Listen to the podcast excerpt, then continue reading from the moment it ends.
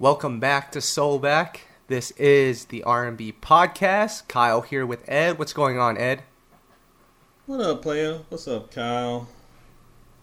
Not much. Tom, obviously, as you can hear, is not on the podcast today. Um, I'm not even sure what he's doing right now. Player, you remember that song from Peabo, "Looking for Sade"? I'm looking for Tom Leo. Where has this dude been? I'm sure he's somewhere listening to something boring and eating something flavorless. But besides that, what's he got going on?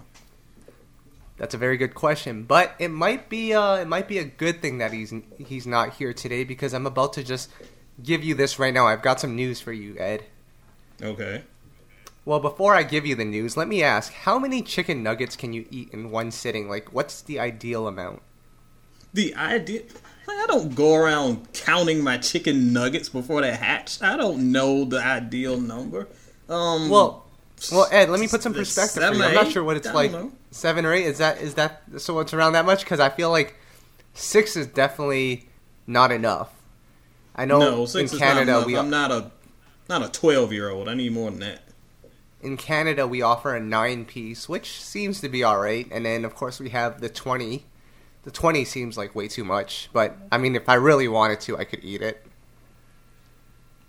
Why on earth are we talking about the number of chicken nuggets you get? because um, I read a headline on Facebook. Apparently, this is a couple years old, but I'm going to read this headline to you, Ed. Watch Okay. out, America! McDonald's Japan is releasing a 48 piece nugget meal. 48 piece nuggets? Like, is that supposed to be like a family serving? Well, it's served in a bucket, like a KFC bucket, but they put the A nuggets bucket, in the bucket. of nuggets. Will you be partaking in this? Player, I think I might skip that one. I mean, that's like if DeVante went out to get nuggets for for Jodeci, I guess he'd just get that bucket. Because that's the only thing unless you're feeding like five or six people, why would you need that many nuggets? Well, nuggets are pretty good, especially at McDonald's. They're still number one in my books for nuggets. I did not know that nuggets were that high on your list. I had not remembered the last time I ate a chicken nugget. I barely remember how they taste. Damn. Well, I've got some more exciting news for you. Um, so that was in Japan, the 48 piece nugget, which originally, when I read it, I thought, oh, that must be an American thing because you guys love to eat. But, Now, Not- why does not- it have to be an American thing? well, you guys love your food, but not to be outdone by Japan. I was scrolling through my Instagram the other day, and actually, this is this might be U.S. and Canada, but you know, in the the, the book Charlie and the Chocolate Factory, they have the golden ticket. Yeah. and then you get like unlimited chocolate and all of that stuff. They're actually Yeah. um they're having a contest right now. It's the golden ticket at McDonald's and the winner gets a lifetime supply of McDonald's. I kid you not. First of all, who would? And I know that if we had sponsors, we'd be in trouble, but we don't, so whatever. Who wants a lifetime McDonald's meal? Like, I mean, I like a McGriddle every once in a while in my life, but player, I can only take those in small servings. I'm getting old. My blood pressure would shoot up if I had that junk every day. And that was the next question I was going to ask you. How many times would you go to McDonald's in a week if you got this? Because Oh I would probably go seven days a week. I'm not well, kidding. we know you would, and you wouldn't gain a pound. But let me tell you something, player. Once you start getting closer to middle age and saying "What's up to 30, like Jay Z used to say, ugh. Back in the day, I could eat a bucket of nuggets and be straight. These days, if I look at a nugget, I better run for three miles because it ain't going nowhere. Damn. But uh, this golden ticket is valued at $53,000. So that lets you know how cheap McDonald's is. if that's a lifetime Three supply. thousand dollars. That'll keep you fed for the rest of your life, Ed. Well, unfortunately, there's some that's more than some budgets of some R and B albums we've had in the past year, judging by some of the stuff I reviewed. So maybe there is Ooh. some worth there. All right, uh, calm down. Let's talk about R and B then, if we're gonna go there. Um, let's start out talking about one of your favorite artists, Ed, Ciara. She put out a new song called called "Freak Me," and initially I thought she was covering a Silk song, but it turns out she's not. She's jumping on that. It's called like was it Afrobeat? Is that, that that's the new trend going on now? Do you like the record? Uh, player, it's like, and I know that we have some big Ciara fans who are listening. Shout out to my boys, but player, it just sounds like every other quote unquote tropical song that we've heard in the past year. It's the same up tempo beat. You got the little auto tune intro. It's it's just run of the mill, and I want Ciara has, and I'll say this: Ciara has not really been an artist that we go to for innovation. We go to her for fun music, and I just don't want to see her or hear her chasing the next trend. Like, uh, I'm sure people will love it. I'm sure they'll turn it into a challenge, and there'll be children jumping out of cars on freeways, dancing around, getting killed, and we'll all put it on YouTube and laugh. But it does nothing for me. It's just typical. Uh, she did put out a dance video, and she looks good in that. So there's a plus there. Oh, play! I never hated on how Ciara looked. Same thing for your girl Ashanti. I'm talking about the quality. Right. Uh, you know what? I, I've read somewhere that this Afro uh, beat uh, production that's happening right now, it's apparently going to be the next thing in in music. I mean, we talked about the tropical stuff, but I think the sound that she came with on this record, I think Omarion put out a cu- couple of records that sounded similar to this. It sort of has a different vibe than I guess what we're referring to as tropical, but apparently that's the next big thing, and I don't really see how it would work in, Well, in, in I- large doses. I can well to be fair, I said that about trap, and I will say this: if there was ever a sound that was going to be next up, I do think it's going to be that sound because, as we've talked about a little bit before on this podcast, I feel like trap is starting to get a little old. It's like it feels to me like how New Jack Swing felt circa 1991 or 92. It's kind of like, all right, you've had your high points. Now it's starting to get very repetitive, and even the pioneers of the sound are starting to do different stuff. And then it's starting. We've got mainstream artists doing it, and once mainstream artists start doing it, it's kind of a wrap. So I think people are going to start moving on, and this might be the new sound. And Lord help us all if we got a hundred people doing this sound. It's not again. It's not a bad sound, but it's just no one is bringing anything new to the table. So it's very very repetitive. Well, that's what historically we see, right? A, a new sound comes in, a couple of people do it, then everyone does it, and it becomes so saturated and watered down. Then we wait for that new sound. So I think trap is uh, going through its final stages right now, and like I said, I think this sound that Ciara brought to the table. I'm not saying that she's the innova- uh, innovator of it, but No, I think this not. is pr- this is probably the the direction that we're headed. And I'm not mad at it. It sounds like a fun sound. I mean, I wouldn't listen to it every day, but it's at, at least it's not super auto tuned, and it doesn't seem like they're talking about Molly and all that stuff. Yeah, I think the reason why I get personally a little bit more offended when people ride trends because, as you pointed out, that's kind of how music goes. There's a hot trend, everybody hops on it, then we on to the next. The difference is to me in 2018 as opposed to maybe a couple decades ago is that there was still some diversity. So whereas Yeah. there's a hot trend that everybody gets on, there's still other trends going on. But the way that the industry is set up now, there's one trend, you get on this trend or you get no airplay. So you got everybody doing the same thing just so they can get a little bit of shine and it quickly burns it into the ground. So even if it's new, you're sick of it in like 3 months because everybody's doing it. Yeah, pretty much. But uh, we'll see what Ciara brings to the table. I'm still waiting for one of those R and B records that she brings to the table, like a like a Body Party or uh, like a Promise. She does those pretty well. So uh, she can keep dancing, but I'm gonna need an R and B song eventually. Um, let's talk about some new music. Um, aside from Ciara, Ro James of our website. He had that huge Yep. smash permission a couple of years ago. Now he's back with his new single off his new uh, upcoming album, the record "Excuse Me," produced by Tricky Stewart. Did you get a chance to check that out? I sure did, and I liked it. And I know I'm going to say something I feel like I've been saying all summer here on this podcast. I liked it, but that's kind of it. And that's not to disparage Ro. You know, we're big fans of Ro. I'm a huge fan of Ro, and the song is solid. But I, I get a little frustrated in kind of what we've heard through a lot of 2018, especially in the realm of R&B, is that we'll get a lot of solid stuff, but not a lot of memorable stuff. I said the same thing about the most re- recent Tamia song that was very, very well sung and very well done.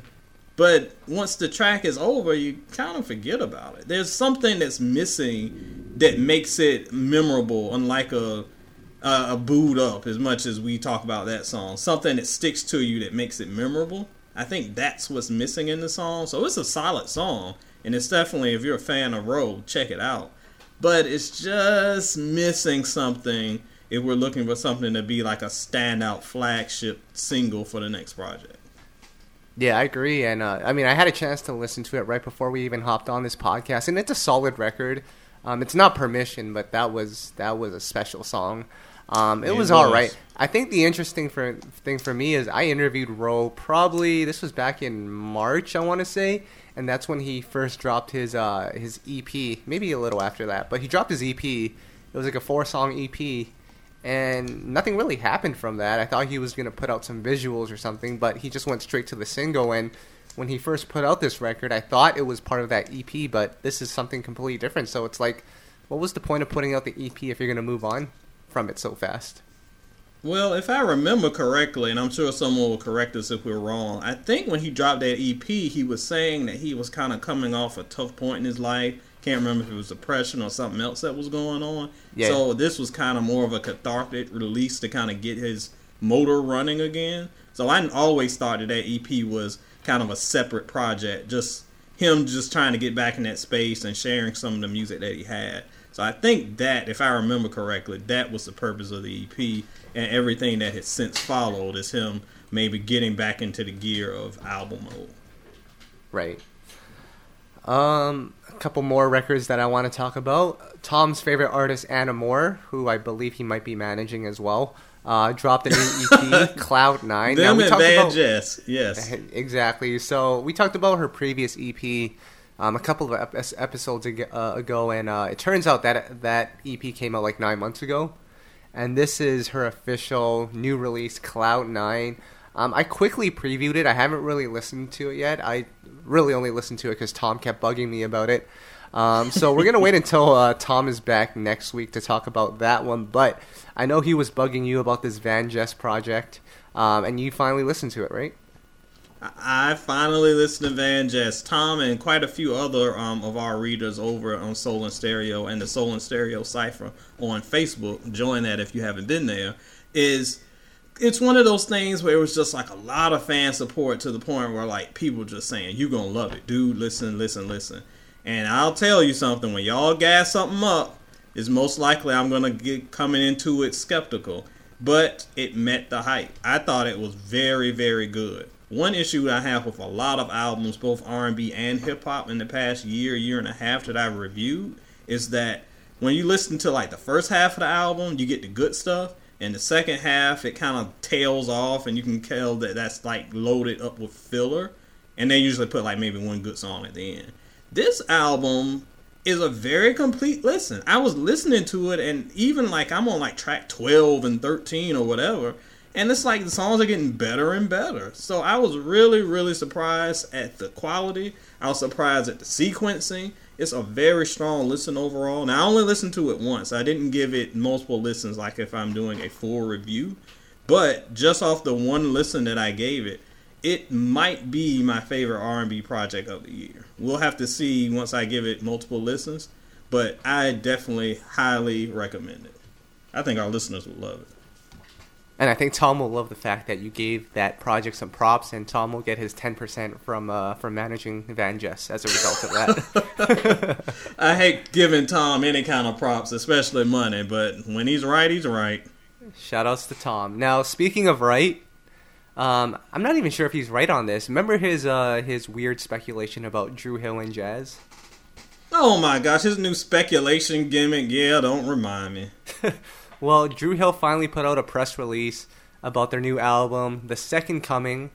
They put out a promo photo as well. We'll talk about that later. But um, you know, Troy Taylor's producing the project. Jazz is no longer a part of the group. He's going solo, which kind of contradicts what they were stating initially of him going, you know, for health purposes, which mm-hmm. I think still is probably um, in the equation. I do believe he because That could be from the dope. performance from the performances I've seen from him, he's not bunny hopping anymore with the rest of the group during Tell Me.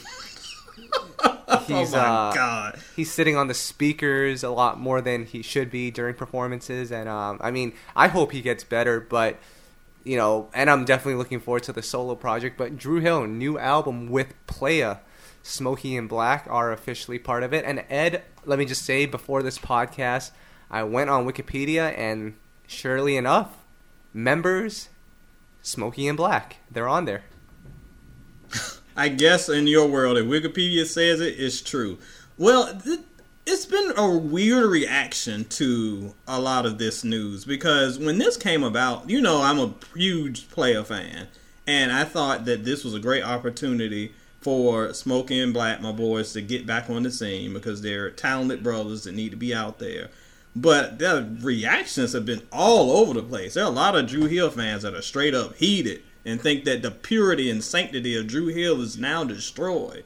And then there's some fans who are like, you know, this is an opportunity for them to both blow. There's been a lot of back and forth. I've been really surprised. Maybe I shouldn't be surprised, but I've been really surprised that fans are so vocal about change. But again, again, fans don't really like change. We talk about that a lot. Yeah. I'm still looking forward to it. The only thing that I wish is I do wish that they had a different name. I understand that there's still money and legacy behind the Dru Hill name. But when there's only two original members, then you got two members from Playa, then you got what's my man name? Tao. Teo. Teo. Yeah, him. You got him, and he's in it, and he's only been around for like maybe ten years, but most of that time has been Dru Hill kind of live performing, but away from the studio.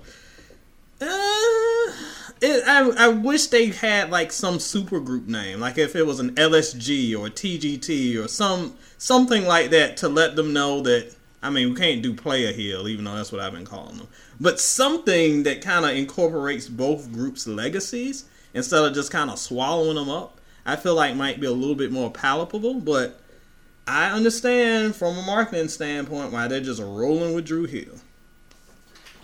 Yo, you don't know how many times I've uh, gone on Instagram and saw the comment "Harpo who this." I thought that was pretty Oh funny. God! um, but yeah, you're right. Like I went on Smokey's Instagram page, and uh, in his bio it says one fifth of the member Dru Hill, and I was like, that is the weirdest thing I've ever seen. Um, it's weird. But this also confirms that Jazz is actually not a part of the group because you have Nokio, Cisco, Tao, Black, and Smokey. That's five members. Jazz, who is supposed to s- still be in the group, he would be that sixth, but says one fifth and not one sixth. So Well, this I think it's pretty official at this point. That IG picture has five brothers in it, and Yeah. Jazz is just totally out of frame, literally speaking. So Yep. I think Jazz is completely gone, and this is who we got. It's still very, very weird, and I don't know if it's me holding on to my Playa standum, but it's very, very weird to consider Smoking Black members of Playa. If it was LSG 2018 or something, I'd be like, okay, this is cool, but maybe I'm just getting hung up on the name. I am, I will say, I'm very, very, very excited for the music that comes out. I think that these guys will come out with some great music. If you remember last year's Dru Hill Christmas album that Yep. came out of nowhere, that little EP, that thing was tremendous. If anything is close to that, and these two guys still have gas in the tank. I'm talking about the members of Playa. I think we're going to be in for something special. So I'm very excited. I'm just weirded out by the name. yeah, and shout outs to Troy Taylor. He's done a lot of work with Trey uh, Songz, Kevin Ross, and he did a lot back in the '90s. He is probably the Yep. perfect guy to to spearhead this project. He's R&B to the fullest. So I'm actually really looking forward to the music. I heard it's good. Um, I I think Troy played a couple of records on his Instagram live a couple of nights ago, and it got a very strong response.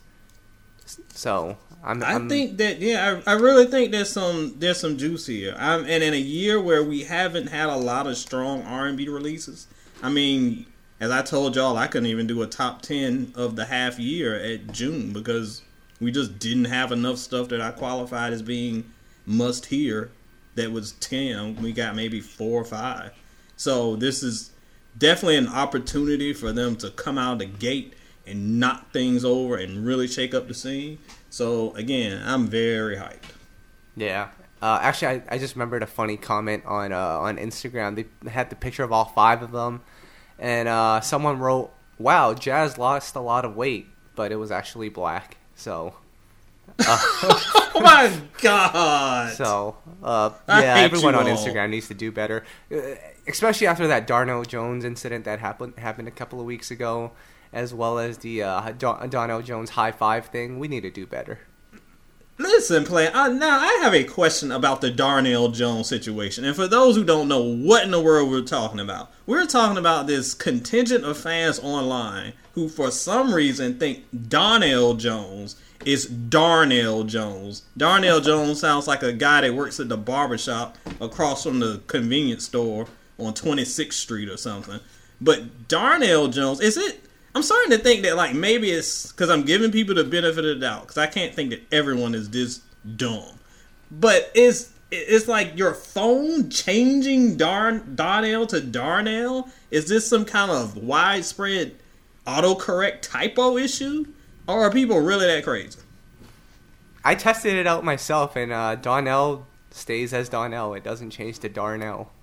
So, Well, I guess I just you just answer that. People are really that dumb. So, I mean, to be fair, some people refer to Ginuwine as genuine. Some people call Timbaland Timberland.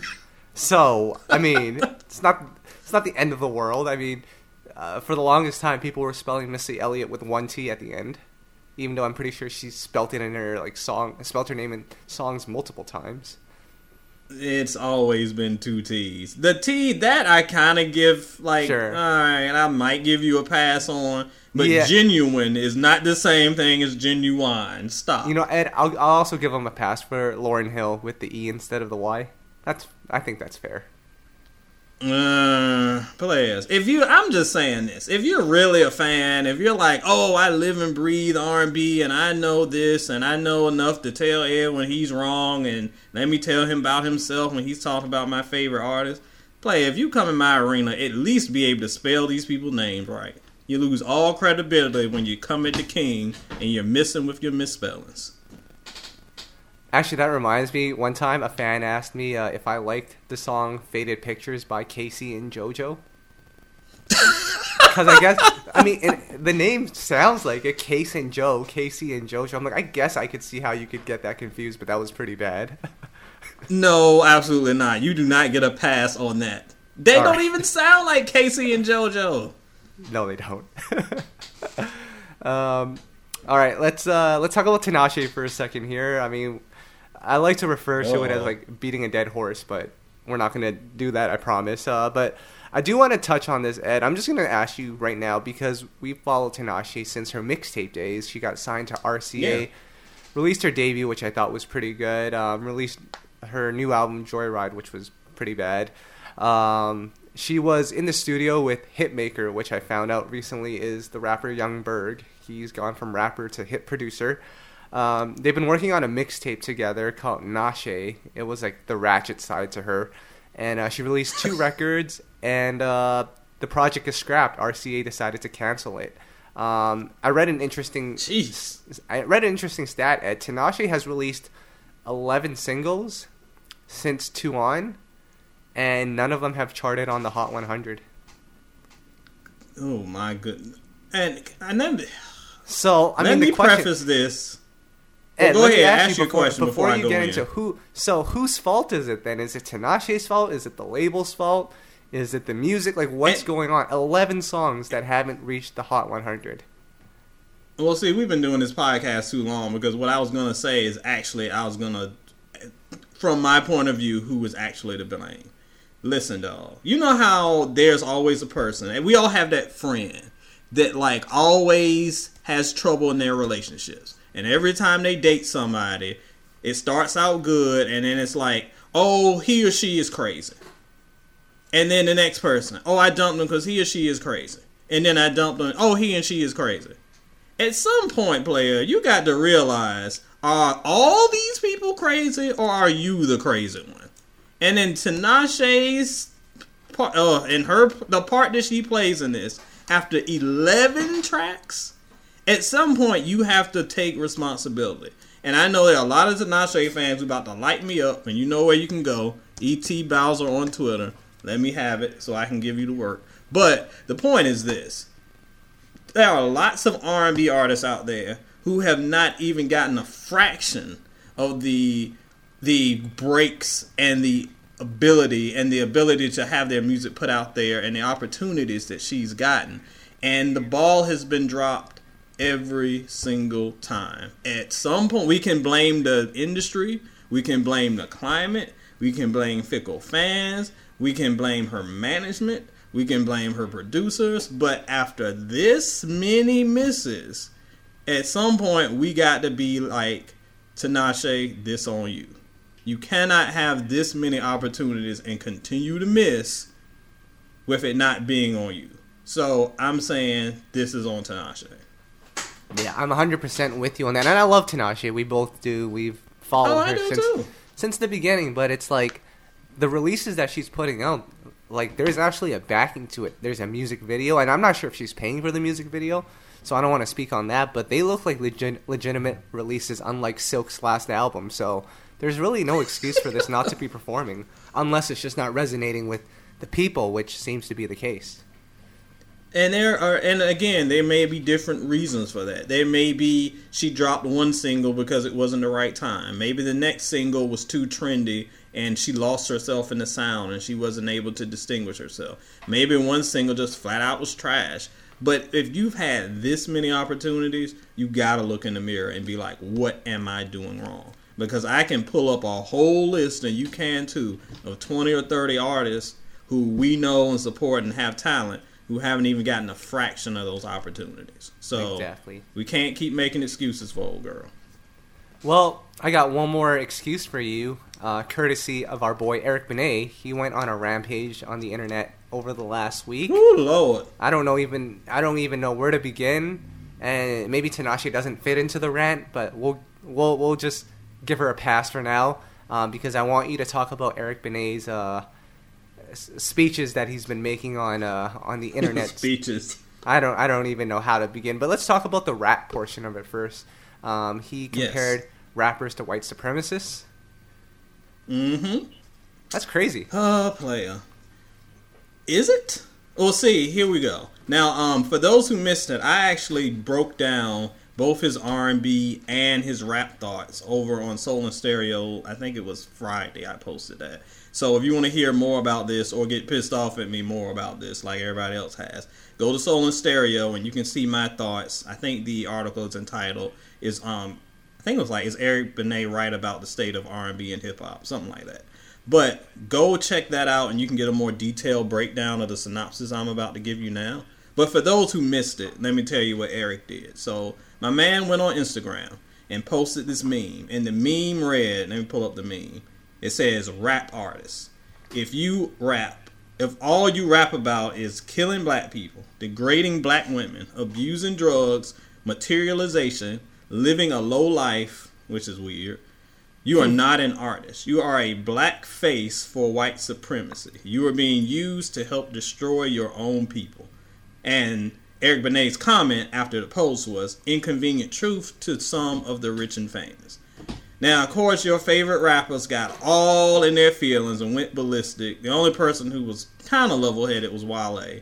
But Fat Joe was pissed off, and all these other, you know, little, little moron and Lil Big Toe and all these new whack rappers are kind of doing the whole Harpo who this, like Eric Benet and sold them a trillion times. But whatever, let me chill on that. Here's the thing: a lot of people were upset because in 2018 we have lost all sense of nuance. You either have to be completely right, you have to completely agree with somebody, or you have to completely disagree with somebody if you do not completely fall in those categories, people will go off on you. And I'll be honest, a lot of what happens in our world is not completely right, completely wrong. There's sometimes truth on both sides. And what Eric Benet said about hip hop and R and B, well, we'll start. We'll keep. We'll start with hip hop before we go into R and B. Um, I see where he's going, and I'm not 100% against what he's saying. But I think that meme did go too far. So, in my opinion, the he talked about in the meme is true. All of those things do contribute to the downfall of black the black community. And there are lots of artists out here who are lazy and use that materialism and foolishness to hype themselves up and those things are then again used against us by white supremacists who are using those opportunities to kind of further their agenda because they're like, see, look at these guys. They aren't worth anything. They say it in their own music, they're celebrating it. However, that's very short sighted because you have to look at the history of what's going on. See, now your boy about to break it down. Right. when it comes to when it comes to the black experience in America, it's like no other. Like you cannot compare compare that journey to any other really in the world.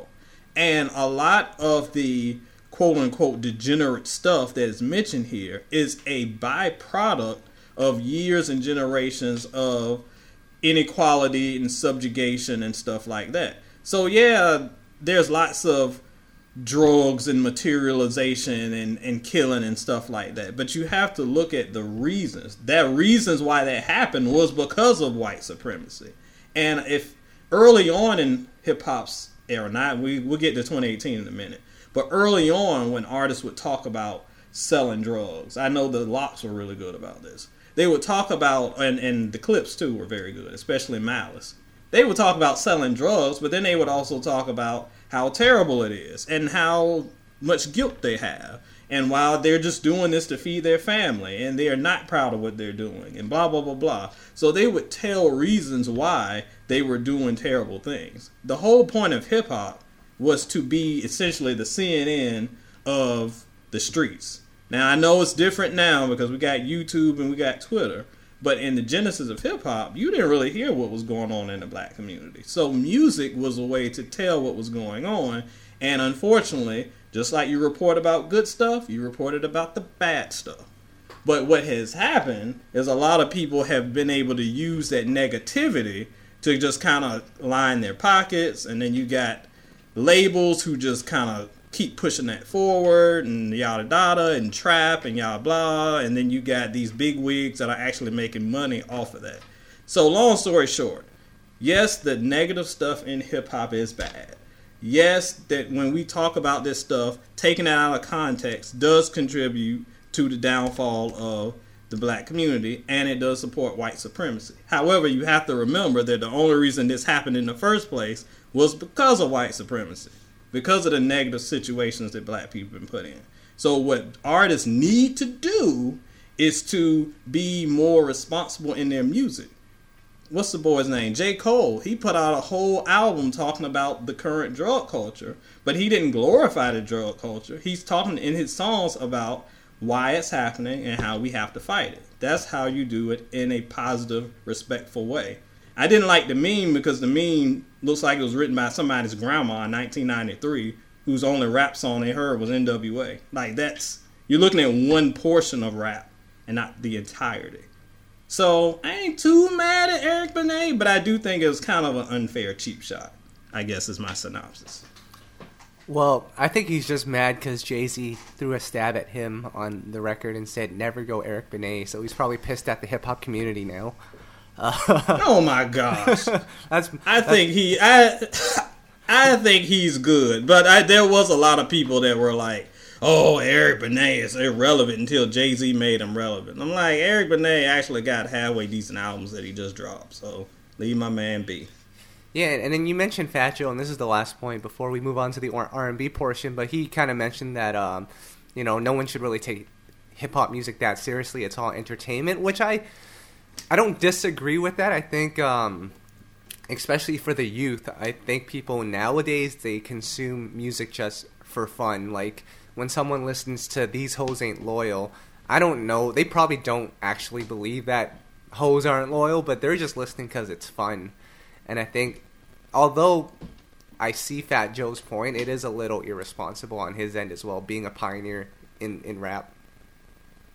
I think it's kind of a cop out, to be honest. I mean, yes, this is entertainment, but you can't have it both ways because there are a lot of artists who say this is entertainment, but in the same breath be like, "This is real. This is my life. This is blah blah blah."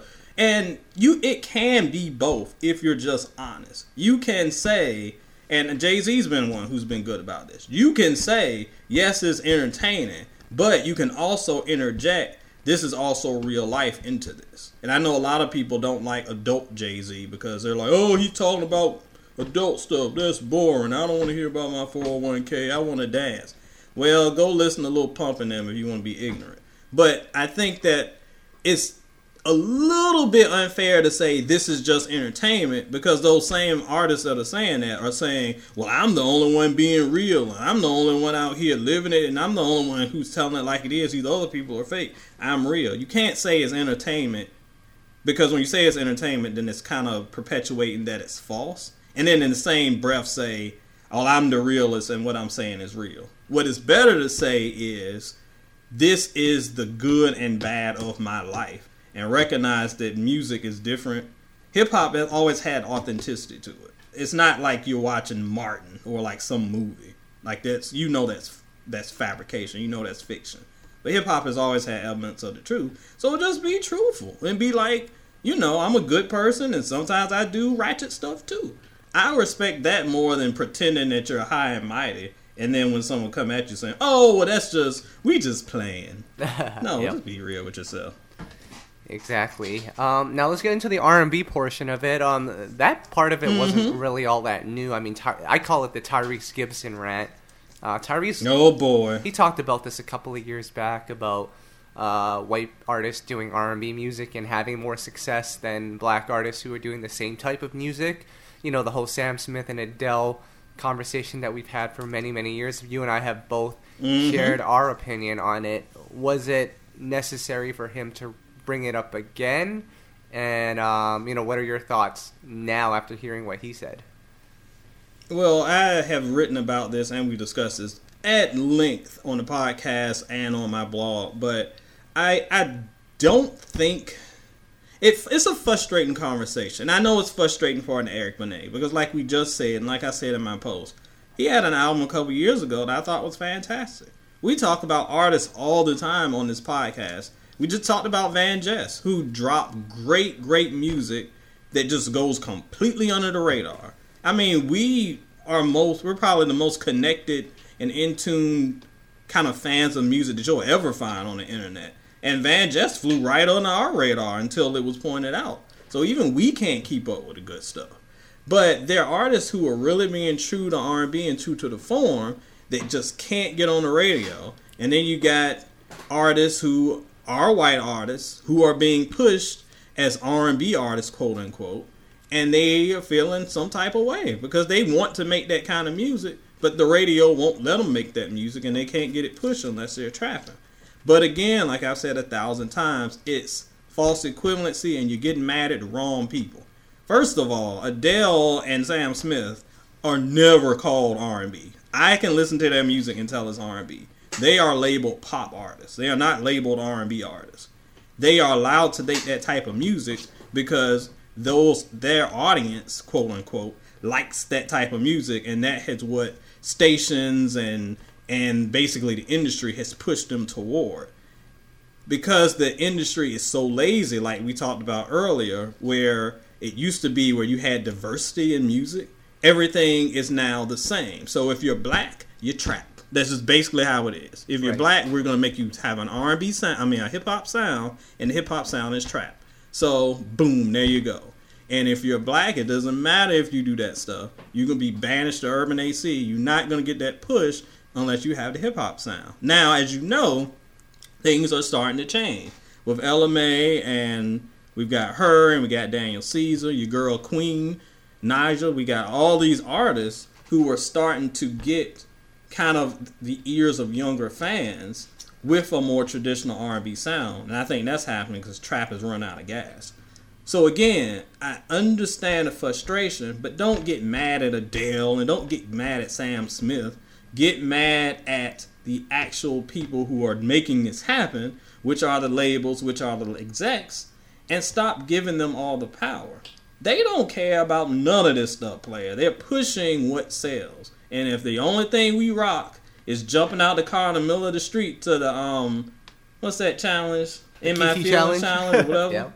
Yes, the Kiki trash. Like if that's all we're gonna do, then all we're gonna see is more challenges. If that's all we're gonna spend our money on and our streams on, that's all we're gonna get. If you want better R and B, support R and B. If you don't know where to get R and B, this must be your first time listening to this podcast because that's all we talk about. If you want it to change, you got to be the change. You cannot wait for someone else to change it for you because they ain't changing. They just going with what they know. And what they know is trap crap. Mm-hmm. And I assume uh, because you want change to happen, you're gonna go and purchase Nicki Minaj's new album when it comes out next week. Um, I No? have already subjected myself to that, and I'm good, dog. All right.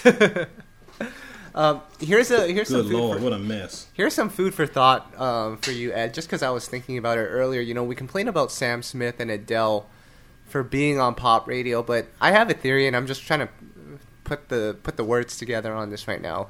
So bear with me. Um, Jessie J, Daley, Yep. just to name a couple, they're not on pop radio. Why is that?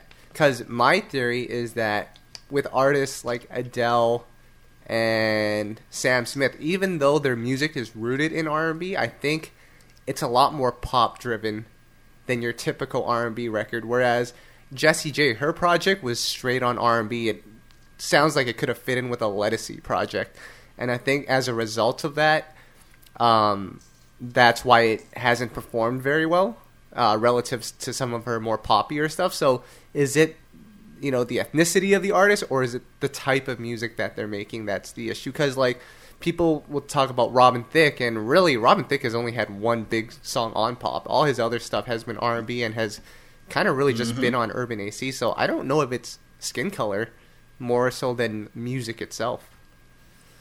Well, again, that's why I say this is a foolish argument because we always, and they notice we always point to Adele and Sam Smith. Like those are the only two. We never talk about Daley. We never talk about Jessie J. We never talk about.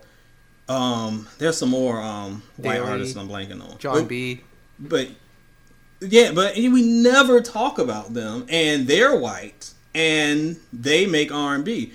To be fair, like I said earlier, Adele and Sam Smith make R and B records. I listen to their albums. There are R and B records on that album that if Jazmine Sullivan or Eric Benet sang, we would you just be like, oh, okay, that's just a regular R and B song. But they're pushed as pop artists, and most of their singles are more pop-ish like an Alicia Keys, we call her an, an R&B artist, but her singles are almost always popish these days. Right. So that's just how that's the lane they're going in.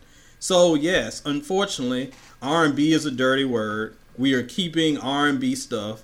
This is not popping. It's not 1994. So a lot of that stuff is not gonna make it beyond kind of this insulated genre that it's become.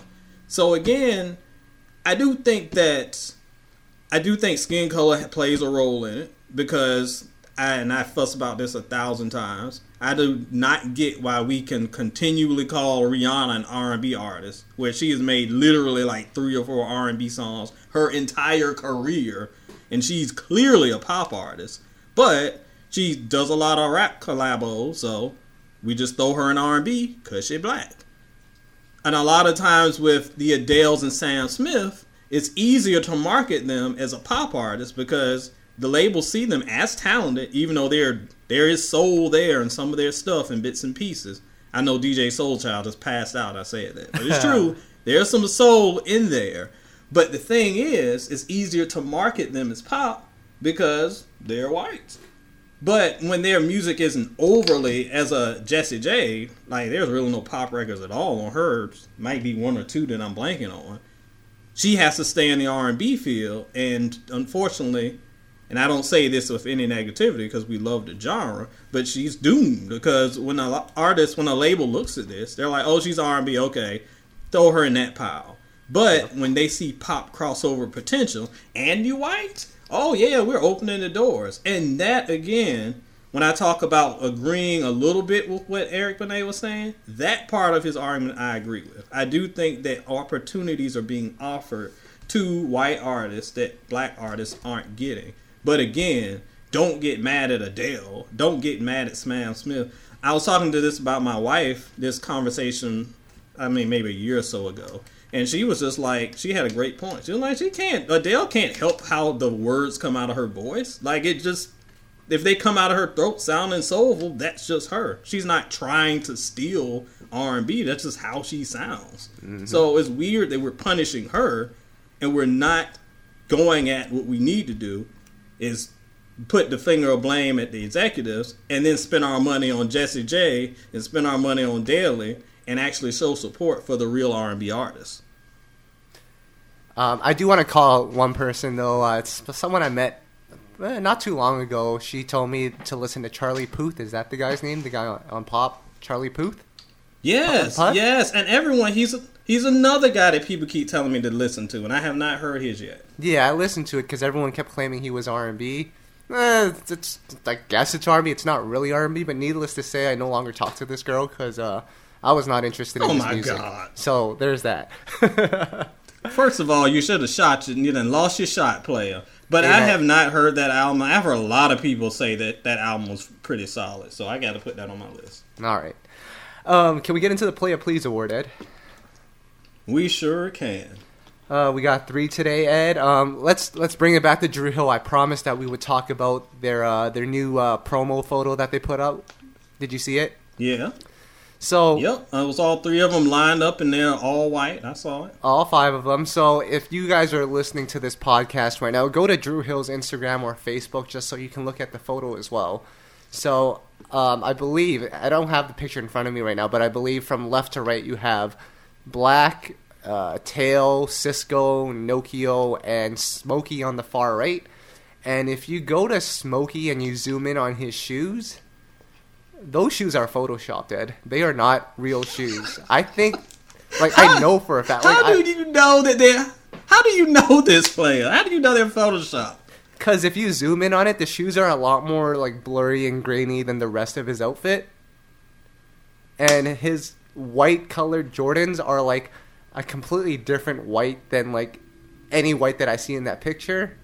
And uh, actually, I'll tell you, it, it's the internet that found it, and I, I love social media for that. Like th- when it comes to mistakes and like things that are not up to no, uh, up to par, they will call people out on it eventually uh, and immediately. Um, except for the music, they seem to let that slide a lot, like the quality of the music. Oh, but everything, you know it. Everything else, they will call people out on it, and Smokey, uh, as a result of that, and Ed, we love Playa. You mentioned it earlier. Smokey is actually, I'm gonna give Smokey a shout out because um, he's one of the first people to support You Know I Got Soul. This was back in 2009, I think, and uh, we did an interview with him, which has like 14,000 views on YouTube. So Smokey's our our Jeez. dude, but man why are you photoshopping shoes?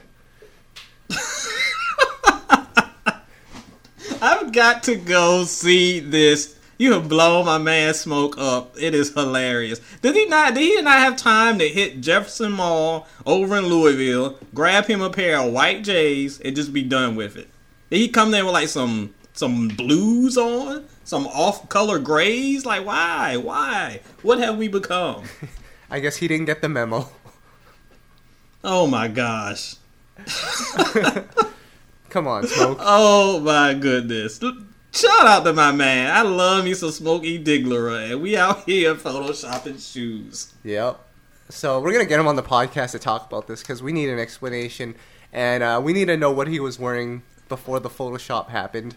Um, and then we got to make that happen. We do. Uh, the second part of the play of plays, and this is just me being a fashion police, but have you seen Nokio's shoes in that same photo?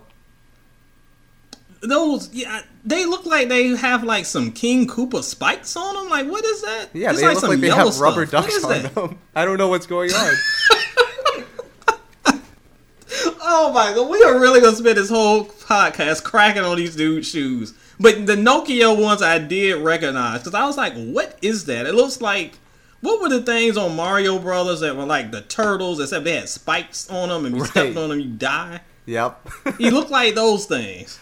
Oh, and we love No Heel too. He was one of the special guests on our, one of our previous So Back podcast episodes. But um, yeah, those shoes. Oh are, yeah, uh, we did have we had him. We had Black as well. We Yeah. got the whole crew. But Yeah. oh my gosh, I don't know what was going on with them shoes though.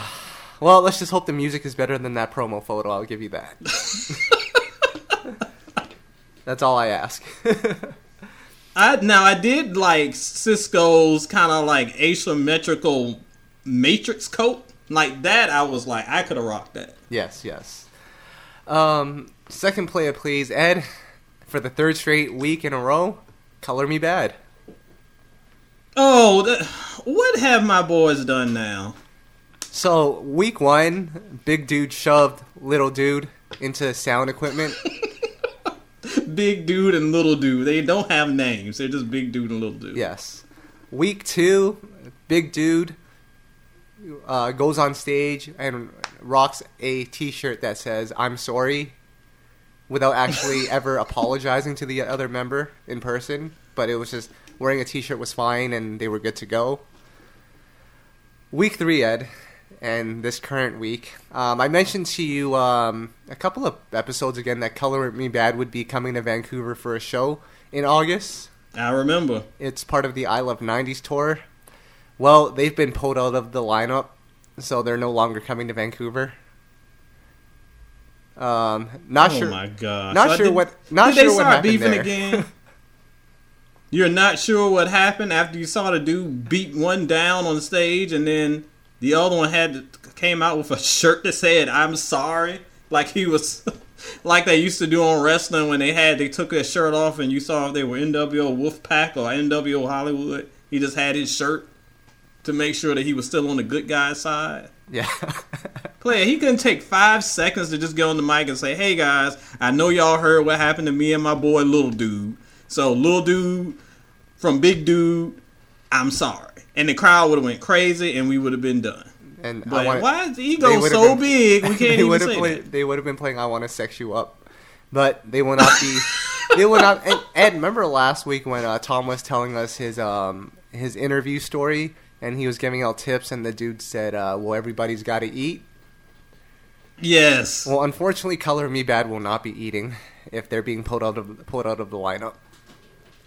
Oh my gosh! I, but I wonder if that maybe they pulled themselves out of the lineup. Maybe little dude got scrappy again, or big dude got heated because more Popeye's chicken went gone like the first time. I just want to know what happened. I need a color me badd documentary to find out what is going on with my boys because this is ridiculous. Yeah. This is 2018. We can all ride on nostalgia. Y'all can perform that one song and get paid for the next 10 years. So get it together, homie. But wouldn't it be the most 2018 thing ever if they put out a new album next week, just out of the blue? it would be the most 2018 and R&B thing ever if they put out the album, didn't promote it, and then we had CC send us a tweet and was like, "Look at this album I found on Inst- on um on iTunes. It doesn't have a cover, but I think this is a new album." Oh, jeez. That is the most 2018 thing. Uh, shout outs to Color Me Badd. We hope you get it together. We love you guys. Um, Ed, a couple more play it, please. Uh, R. Kelly, have you listened to I, I Admit since it came out? Listen, yeah, I gave y'all a half hour of my life the first time. You ain't getting it back. Well- no, I've heard it once. Well, R. Kelly's brother, who was mentioned on the I Admit song, has come out with his own record called I Confess. And one of the Oh claims my that he God. makes is that R. Kelly is having sex with men. Now, we're not going to get into that part of it, but why is R. Kelly's brother getting involved and why should we care? This is really becoming the new trapped in the closet. Twenty. That's what this is. Like this is the new trapped in the closet. Who's gonna be the little the little person that just runs around and ugh, oh my gosh! Everybody's trying to get paid. Everybody's trying to get the come up. Everybody's trying to get shine. Kelly did what he did. Let's please move on. What does the brother have to? Is this song thirty minutes too? How long is this song? I didn't listen. I should probably go and listen to it first. No, you probably shouldn't. All right, all right. And the last player, please. We're gonna give it up for uh, capitalism. Um, did you watch Oh, the boy. Kanye West Jimmy Kimmel interview? I watched a snippet of it. I didn't watch the whole thing. Someone sent me a clip and it was just like, you just at least got to watch this part. And there was a part where Kanye was ranting about how it was something like, oh, you know, I was trying to appeal to the MAGA crowd because we all need love and blah, blah, blah. And then Kimmel just kind of shot back, well, they haven't been very loving. And then Kanye just sat there with this blank look on his face and he was like, well, we're going to commercial now. Right. That's the only part I saw. Well, there was another part of the interview where um, Kimmel, Kimmel asked Kanye, you know, after having daughters, um, does Kanye still, you know, um, view women or objectify women? Um, or has his perspective changed now that he's had now that he has daughters? And Kanye replied with, "Well, I still watch Pornhub." So that was Oh that. my God. Well, that was that, Ed. And um, Oh my. a day later, Pornhub, their Twitter account, tweeted at Kanye and said, Thanks for the shout out, Kanye. Here's a free lifetime membership to our premium service. It's on the house. So Kanye now What? has yep, he has free a free lifetime membership on that website and this is the thing. Why do the rich keep getting richer? We've been begging for some sponsors for the last two and a half years of this podcast, and Kanye makes one mention on Kimmel, and everything is good. Player, the system is rigged. First of all, like, why- first of all, why are you mentioning porn at the mention of your daughters? You freak. That's number one. Number two, well, that there is a light at the end of this tunnel. Now that he has that membership thing, we'll probably never hear from him again. He's gonna be shut in his basement with his laptop. When he does come out, he'll have Popeye forearms from putting in all that work. But oh my gosh, it's so weird to me how our how our culture is set up. If a celebrity says something, we give them all the freebies. I would hope that he could afford his own premium membership. It can't cost that much. No, it can't. It probably costs the same as uh, one of those Yeezys that he's selling. Oh my gosh, those grass cutters, that's what I call them. They look like the kind of shoes I wear when I'm out doing yard work. Right? Yet y'all paying $700 for them. Oh, jeez. Lended by my grandma. Good lord. You got me fired up, and we're supposed to be wrapping this thing up. Well, let's be nice to Kanye because uh, we might have to use that membership once in a while. I'm just kidding.